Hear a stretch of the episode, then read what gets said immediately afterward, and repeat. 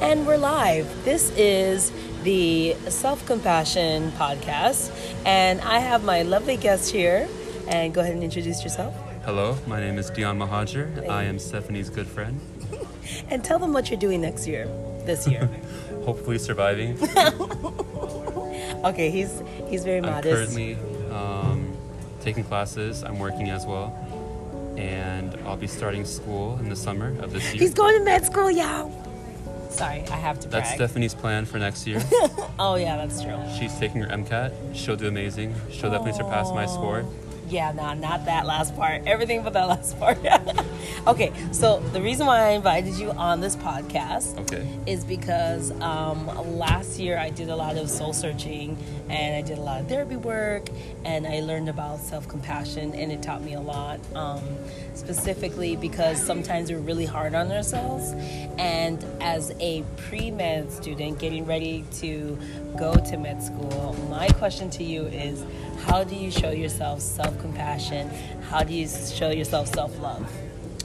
when when study time comes around and and other times and Hmm. go So when it comes to self-compassion, it depends on how you define it. okay and how you approach it. I think for some people, when it comes to self compassion, they like to pursue certain hobbies to relieve any stress or tension they have all right that's and to gain a sense of self confidence. true that's true Uh, for instance, for me, a way to you know relieve stress would be music for one that's my outlet for anything if i'm in any situation i have my headphones with me at all times oh i love it so it's a way to just derail out of situation and just, you know, lower my heart You're rate, just any stressed. sort of stressor I'm experiencing. i respect that for me it's salsa you know i like to dance Salsa? hey yeah so you know i Nice. definitely like to dance and the reason i bring this up right is because like i'll just read this self-compassion definition really quick from um, kristen neff Okay. and basically talking about when you perceive inadequacy failure suffering and you know how we kind of talk ourselves down saying Yeah. oh i suck. I'm not good at this. Um, help our listeners understand how they can best um, get themselves out of a hard time. Do you ever experience, like for me, whenever I feel myself in a really hard time, sometimes I start to isolate, I don't reach out to my friends, and that could be like detrimental for mental health. Yeah. So you're getting ready to go off to medical school. That's it's going to true. be really tough. You're going to have some hard times and good times.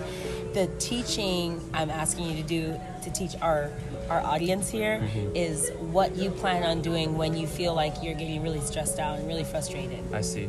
I think having a support system is beneficial wherever you go, if it's either friends or family, having someone to um, converse with to release any sort of stress you're having is beneficial as opposed to having it bottled up. But I think you should also utilize any resources your school provides. That's so true. like mental health resources, Yes. um, health and wellness is usually offered at schools. oh right.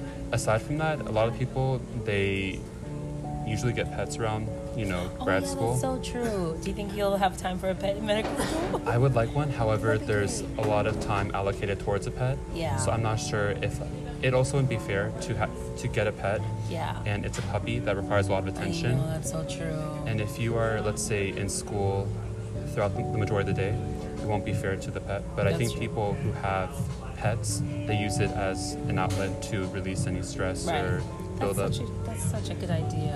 yeah, having a pet.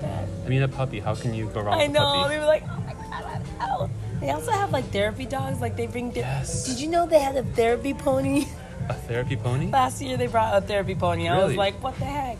Wait, at Mesa? At Mesa. Wait, so if that's you see a awesome. therapy, so if we go to uh, Mesa, uh, or we're taking some classes at Mesa, and um, there was a last year they brought a unicorn. Wait. It's not a unicorn, it's a pony. A pony, A okay. pony, a small little pony. Yes. And people could come and pet it, and Oh. it was really so. If you see a pony sometime around the semester, That's true. Watch out. So, um, oh, go ahead. I had a question for you. Mm-hmm. So for me, what really helps when I'm stressed out is the weather. So Yeah. I work in a lab for Yeah. 10 hours a day. Right. And during my breaks, Oh my I like gosh. to step out and just view nature. It's a bit Oh, corny, that's so it's cheesy, nice. but no, it's, that's not corny. That's not cheesy at all. In fact, the Japanese have a name for it. It's called um, forest bathing. forest bathing. Forest forest bathing, like you're bathing in the forest. Oh, oh, forest bathing. Yeah, okay, I don't know what the gotcha. proper. I don't know if my listeners, if you guys can reach out and tell me how the proper expression in Japanese of what it's called, but it's called forest bathing. And so what you're doing is something that's like clinically, like uh, I think they even have studies on it. Nature therapy. Nature therapy, yeah. So you do nature therapy.